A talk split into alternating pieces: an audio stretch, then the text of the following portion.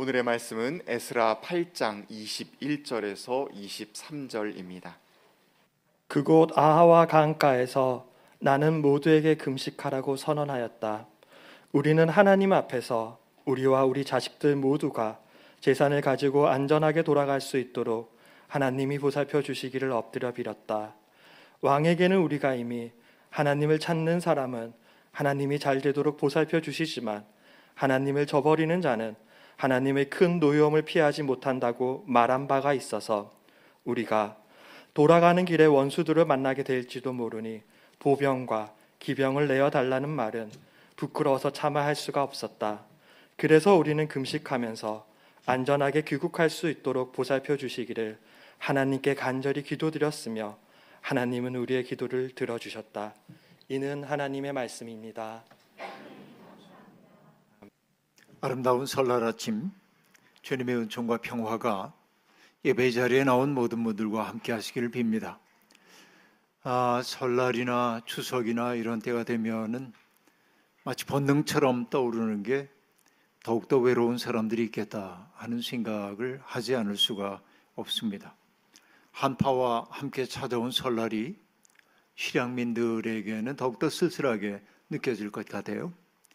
아, 북녘 땅을 고향으로 두고 있는 사람들도 실향민이지만은 뭐 수몰 지구에 살고 있는 사람들 또 자기가 살고 있던 집에서 부득이 떠날 수밖에 없게 된 사람들도 있고요. 또 우리의 삶의 주변에는 아, 분쟁의 땅을 떠나와서 난민으로 이 땅에 살고 있는 이들도 있고 또 꿈을 찾아서 이주 노동자로 이 땅에 찾아온 사람들도 있고요. 그런가 하면은 다양한 아, 형편 때문에 홈리스가 되어서 거리에서 살고 있는 이들도 있고 또 가난 때문에 아, 고립 속에 살아가고 있는 이들이 있는데 그런 이들의 쓸쓸함이 정말 크겠다 하는 생각이 아, 늘 드는 게 이맘때입니다. 이들의 외로움이 더욱더 깊어지지 않기만을 소망하고요. 우리가 바로 그들의 이웃이 되어야 한다는 생각에 변함이 없습니다. 외로움이라고 하는 감정은 내가 누군가와 단절되어 있다고 하는 생각에서 피어오르는 부정적인 감정이죠.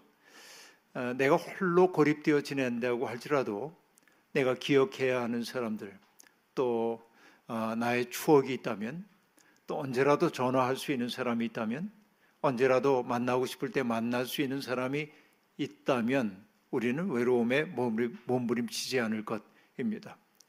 모든 연결이 다 끊어져서 고립무원에 처지해 있다는 생각이 아, 외로움의 본질이라는 생각이 아, 들기도 합니다. 아, 중학교 때 배우고 불렀던 어, 동, 동요가 아니라 이건 민요이겠죠? 민요가 떠오릅니다.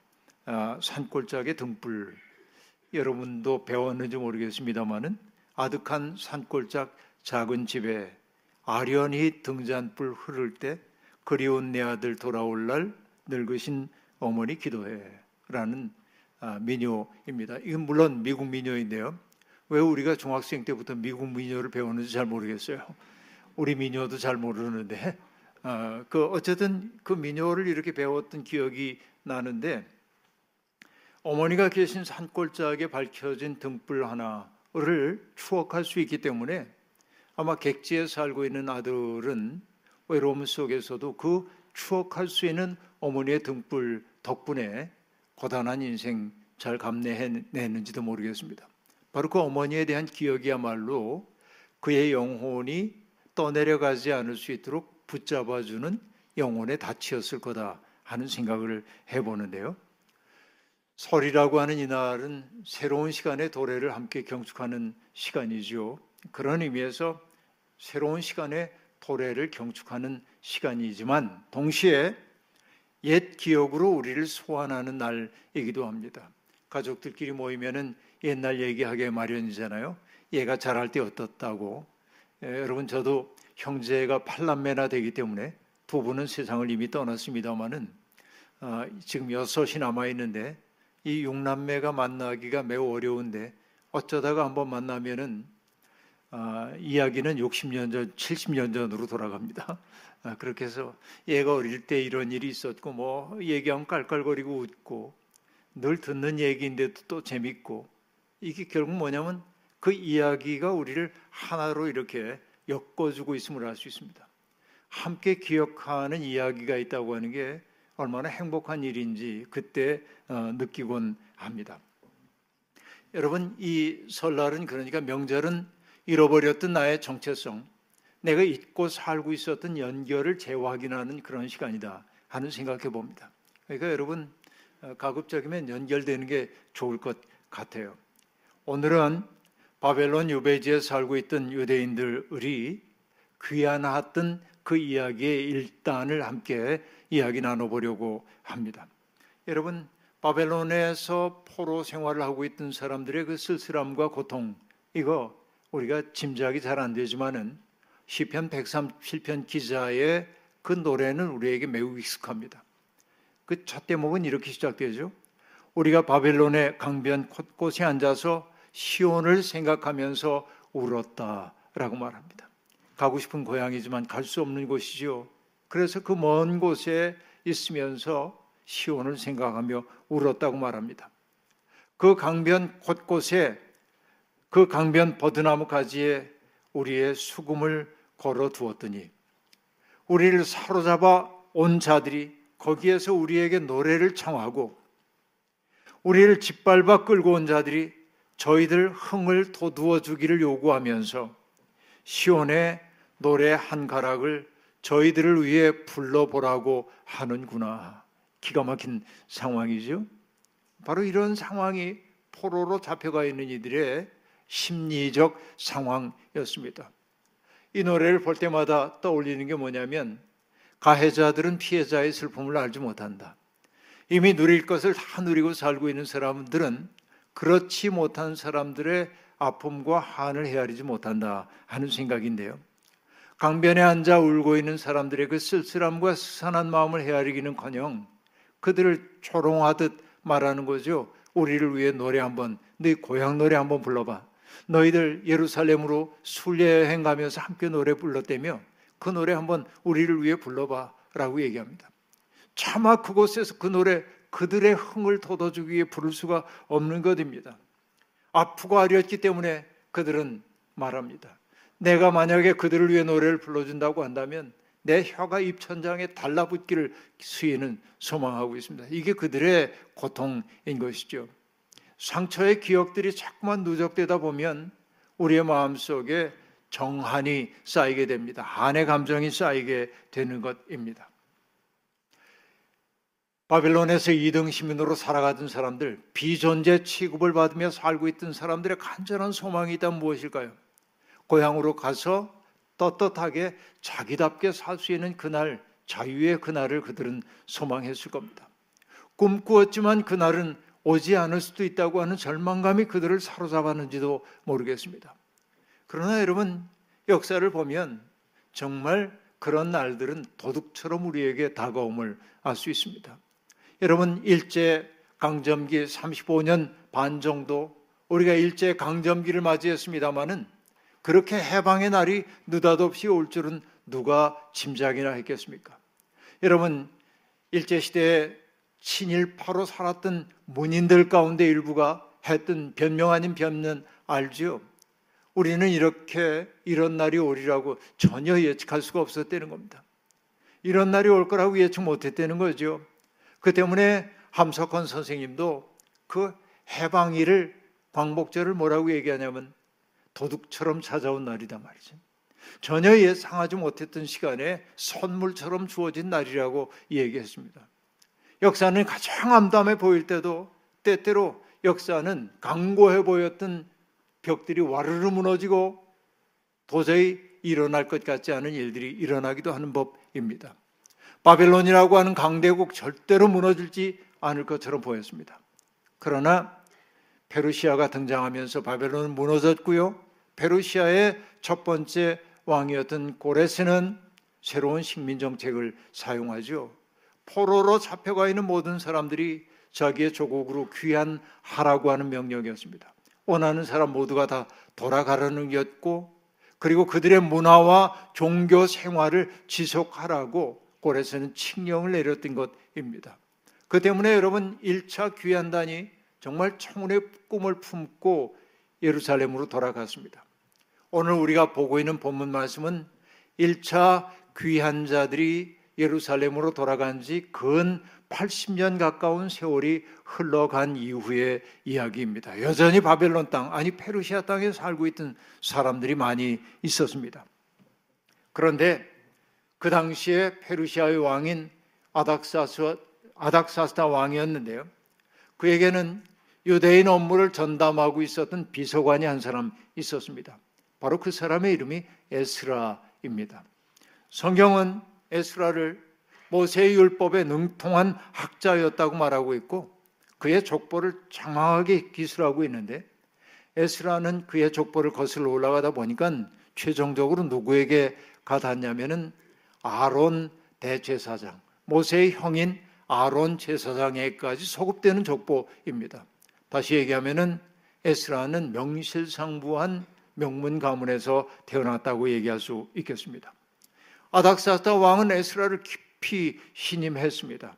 성경은 이렇게 말하죠.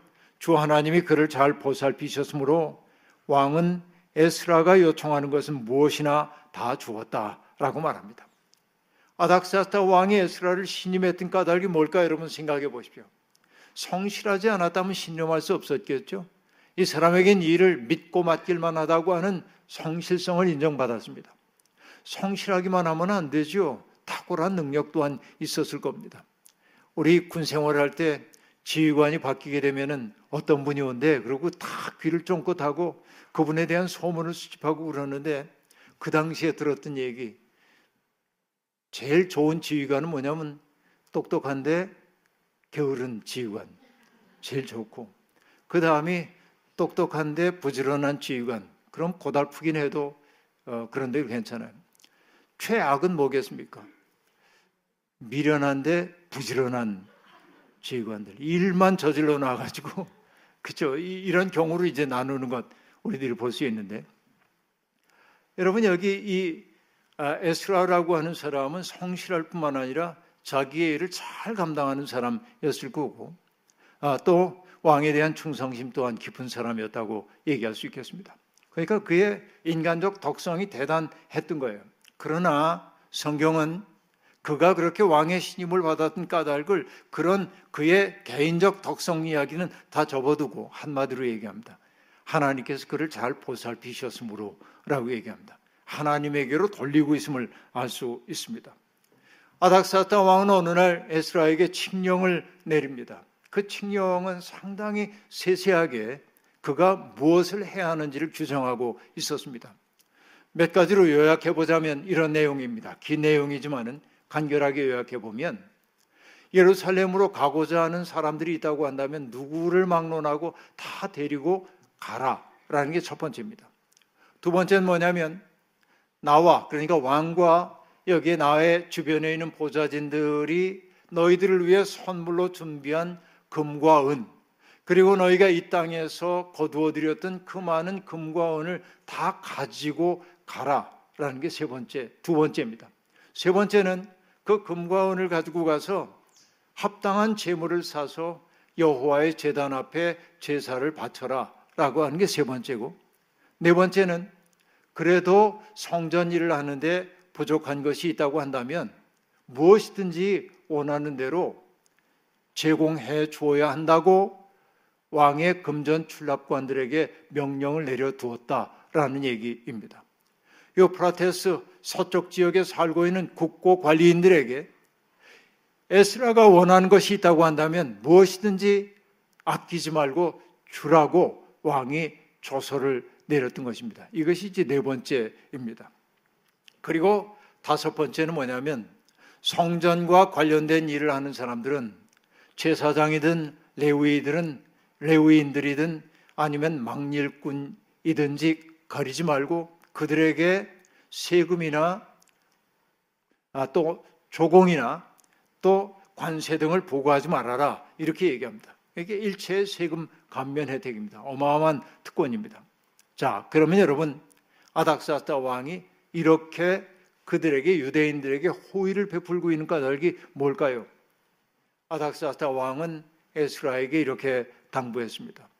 너희들이 믿는 그 하나님에게 제사를 바침으로 하나님의 분노가 나와 이 나라에 미치지 않게 해달라는 겁니다.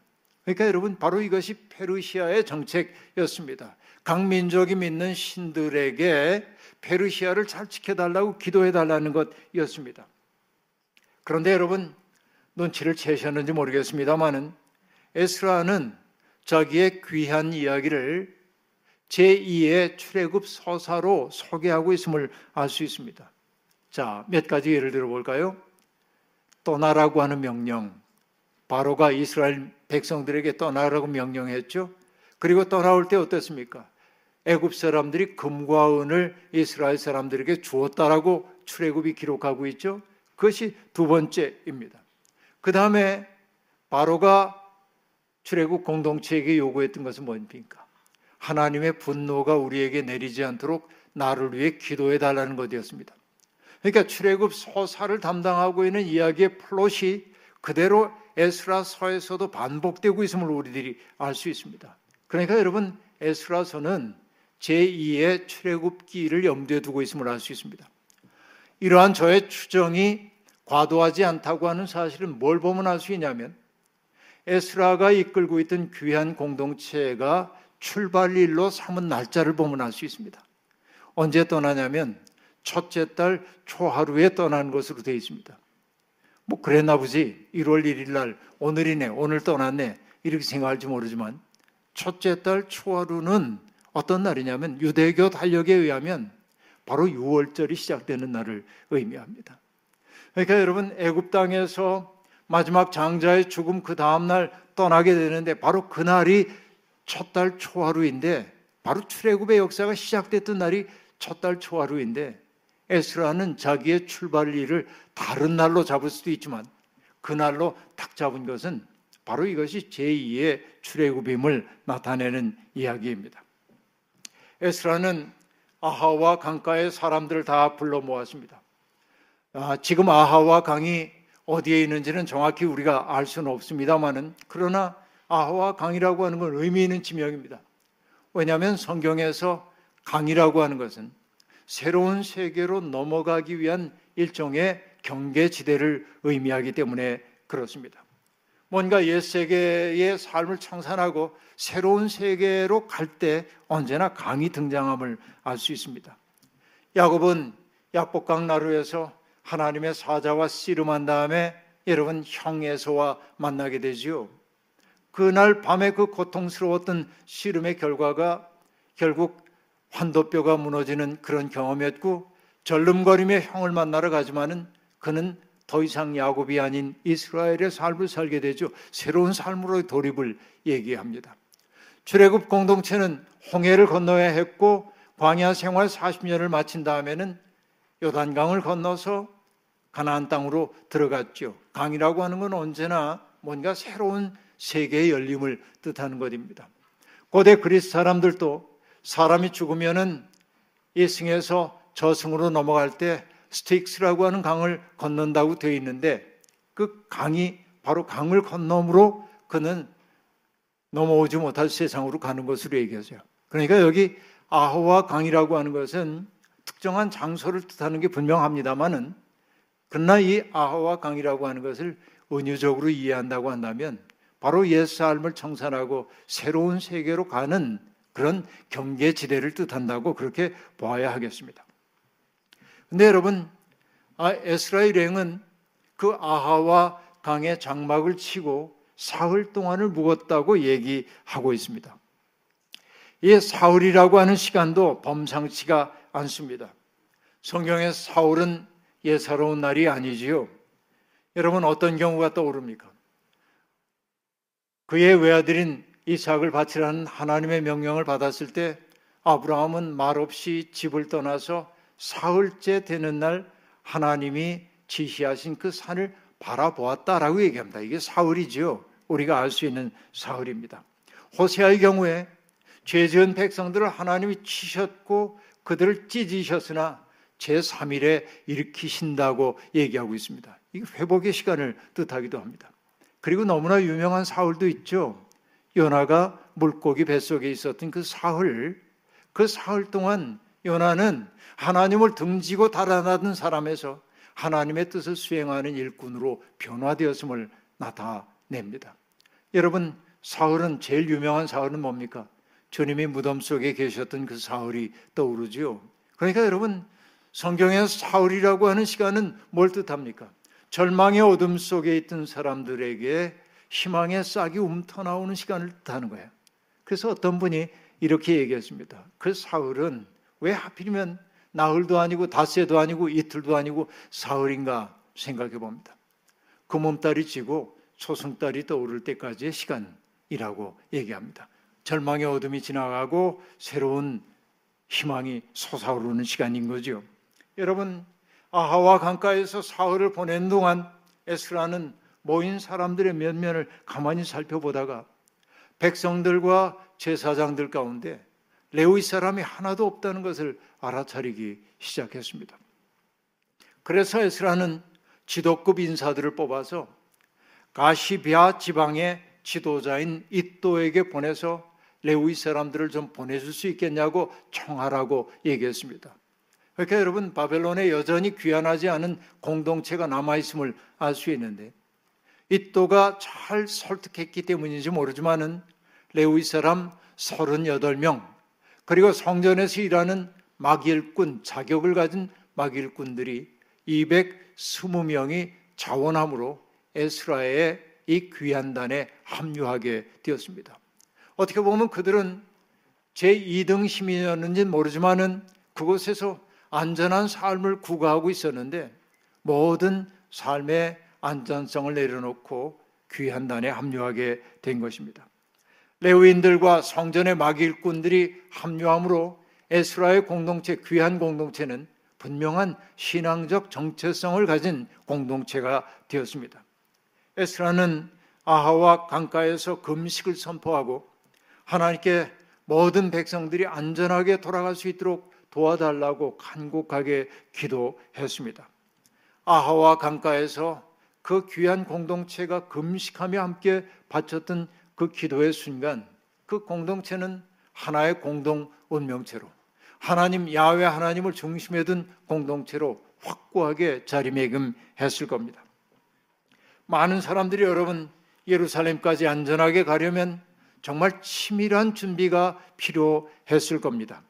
하루에 얼마나 걸어야 하는지, 수경지는 어떻게 마련해야 하는지, 또 많은 물품을 가지고 가고 있으니까 정말 도둑대들의 습격을 받을 경우에 어떻게 자기들 지켜내야 하는지, 그리고 보물들을 어떻게 관리해야 하는지, 또 그 많은 사람들이 가려면 엄청난 보급 물자가 필요한데 그 보급 물자들은 어떻게 확보해야 하는지, 누군가 병이 들면 어떻게 치료해야 하는지 정말 많은 해결해야 할 일들이 있었을 겁니다.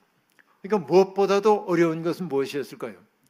가지고 가고 있는 그 귀한 보물을 지켜내기 위해서는 정말 힘 있는 장병들이 필요했는데 에스라는 보병과 기병을 아닥사스다 왕에게 청하지 않았던 겁니다.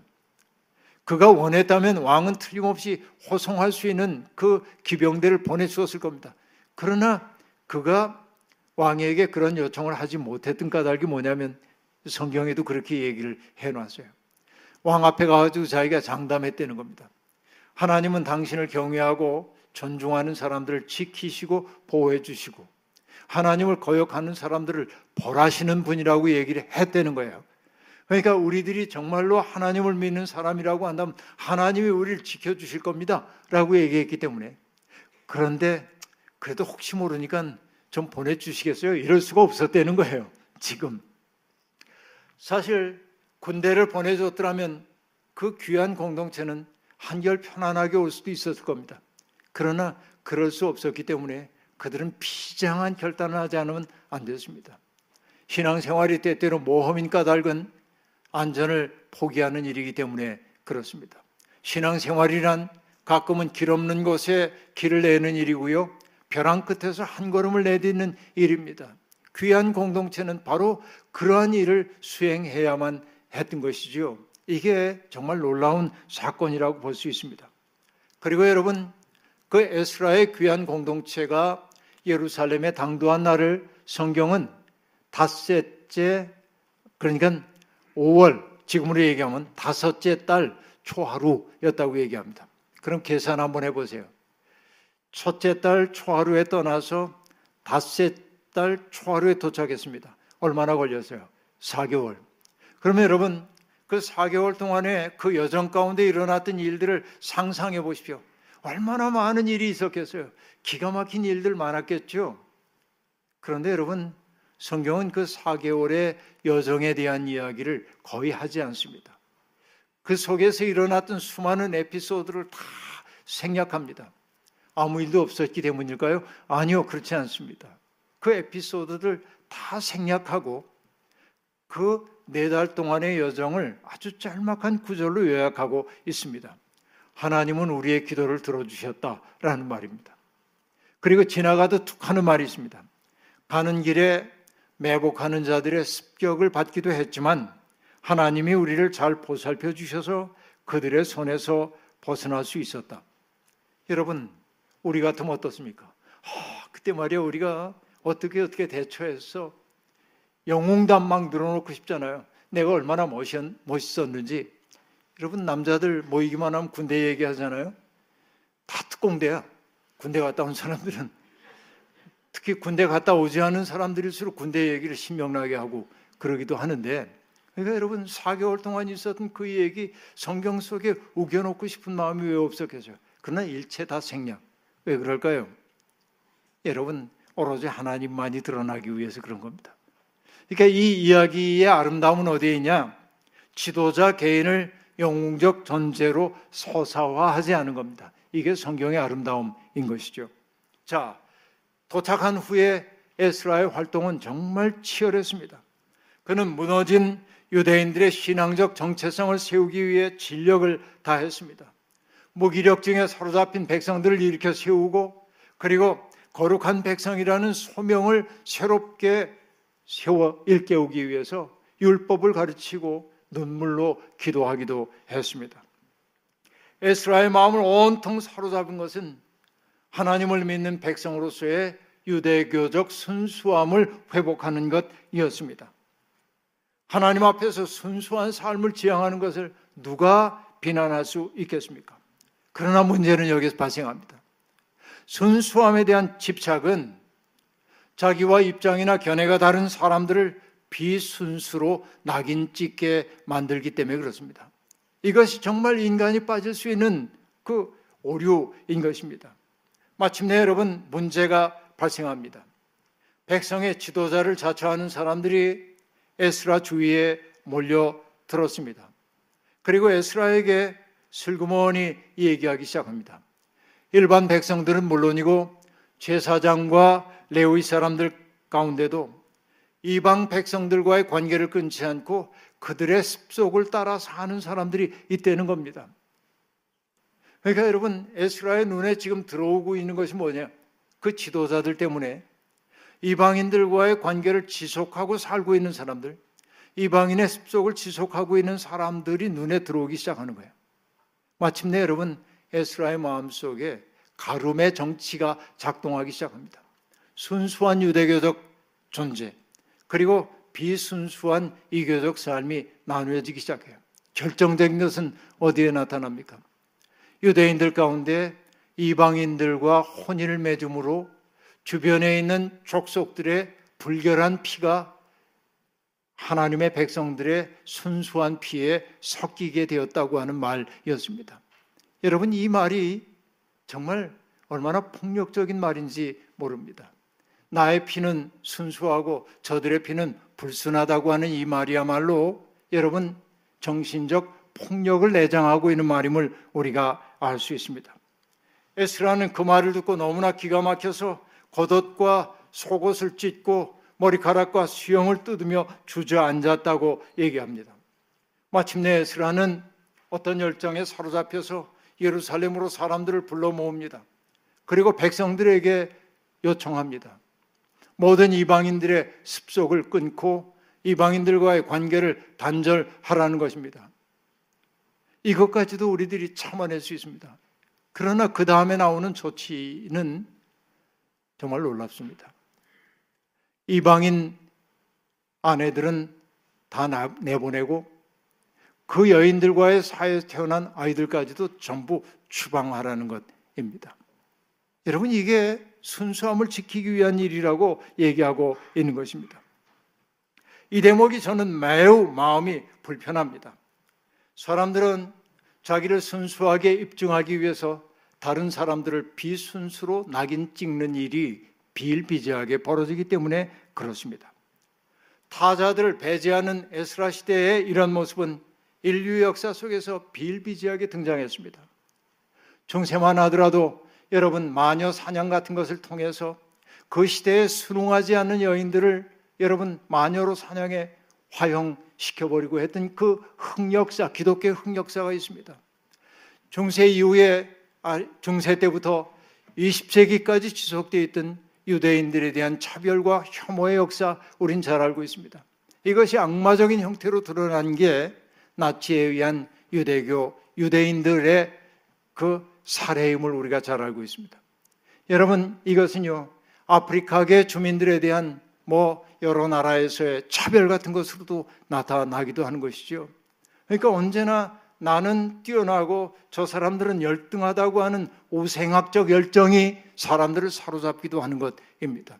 바로 이게 얼마나 폭력적인 일인지 모릅니다. 나 여러분 이것은 우매한 시대의 문제만이 아닙니다. 오늘 우리 시대도 똑같습니다. 가난한 사람들을 마치 살 권리가 없는 사람처럼 도외시하는 경우가 얼마나 많이 있습니까? 가난한 사람들의 가난의 이유를 그들의 게으름이나 무지함 때문이라고 그렇게 평가하는 일은 얼마나 많이 있습니까?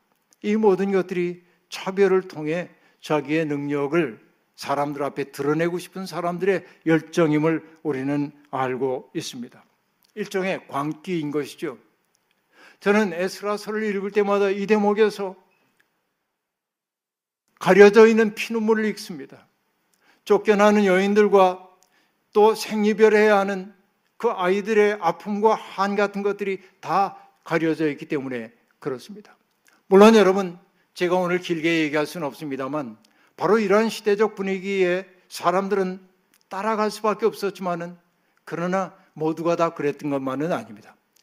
롯기는 모압 여인인 룻을 가장 아름다운 생의 동반자로 등장시키므로 바로 에스라적 질서에 도전하고 있음을 우리가 알 수 있는데 오늘 그 얘기는 할 수 없지만은 어쨌든 여러분 이런 일들이 에스라 시대에 벌어졌다는 게 참 가슴 아픕니다.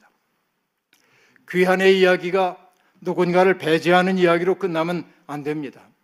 예수님은 이스라엘의 정결법에 의해 불결한 존재로 규정된 사람들과 거리낌 없이 만나셨습니다. 그들의 약함, 그들의 더러움을 주님은 당신 속으로 끌어들였고 사랑으로 녹아내 그것을 아름답게 빚어 주셨습니다. 스스로 거룩하다 여기는 사람들은 그런 예수님을 바라보면서 세리와 죄인의 친구라고 하는 모멸적 별명을 붙여 주었지만 주님은 그런 세간의 평가에 연연하지 않고 그것을 그대로 받아들이셨습니다. 자기 속에 있는 타자의 더러움을 타자에게 전가하고 그를 혐오하는 것이야말로 가장 큰 죄임을 예수 그리스도의 삶은 입증해 보여주고 있습니다. 여러분, 세상에 어떤 사람도 영원히 오를 수는 없습니다. 오늘의 진리가 내일은 오류로 판명될 수도 있는 것입니다. 그렇기에 우리는 겸허 해야만 합니다. 겸허함과 따뜻함은 사람과 사람 사이를 이어주는 강력한 끈입니다. 에스라는 능력 있는 사람이었고 멋진 사람이었지만 오류가 없는 완벽한 사람은 아니었습니다. 자기가 순수하다고 여겼기 때문에 비순수를 받아들일 수 없는 편협함 이것이 그의 시대를 낳았다고 저는 그렇게 느끼기 때문에 그렇습니다. 그 때문에 우리는 늘 자기의 삶을 성찰하면서 하나님의 마음과 접속해야 합니다. 배제와 차별과 혐오가 아니라 자비와 포용이야말로 우리가 마침내 가야 할 우리의 영적 고향임을 잊지 말아야 할 것입니다. 지금 우리가 어두운 밤길을 걷고 있는 이들, 한 치 앞을 내다볼 수 없는 절망의 희면 속으로 빠져들고 있는 사람들에게 그들 앞에 밝혀진 작은 등불 하나 될 수 있다면 객지를 떠돌던 아들이 산골짜기에 밝혀진 어머니의 등불을 생각하며 희망을 가졌던 것처럼 우리가 누군가에게 그런 사람이 될 수 있다고 한다면 우리는 헛산 것은 아닐 것입니다. 이 냉랭한 세상에서 바로 우리가 배제되고 밀려난 사람들에게 설당이 되어주는 아름다운 사람들이 되기를 주의 이름으로 축원합니다. 주신 말씀 기억하며 거듭의 기도 드리겠습니다. 하나님 아하와 강가에서 금식하며 절박하게 하나님의 도움을 구했던 귀한 공동체의 그 마음을 헤아려 봅니다. 그들은 하나님의 은혜가 아니고는 자기들의 대업을 이룰 수 없다는 사실을 알았고 인정했습니다. 4개월 동안의 여정, 그들은 수없이 많은 일들을 겪었겠지만은 그 모든 과정 가운데 하나님의 동행하심을 고백한 그 뜨거운 믿음을 가진 사람들이었습니다. 하나님 우리에게도 그와 같은 믿음 허락하여 주시고 우리에게도 그리스도의 마음과 같은 마음 허락하여 주셔서 고통받는 타자들의 눈물을 닦아줄 줄 아는 사람 되게 도와주시고 벼랑 끝에 서 있는 사람의 설당이 되어주는 마음 우리 속에 허락하여 주옵소서. 누군가의 어둠 속에 유폐된 사람에게 등불 하나 될 수 있도록 주님 우리와 동행하여 주옵소서. 예수님의 이름으로 기도하옵나이다. 아멘.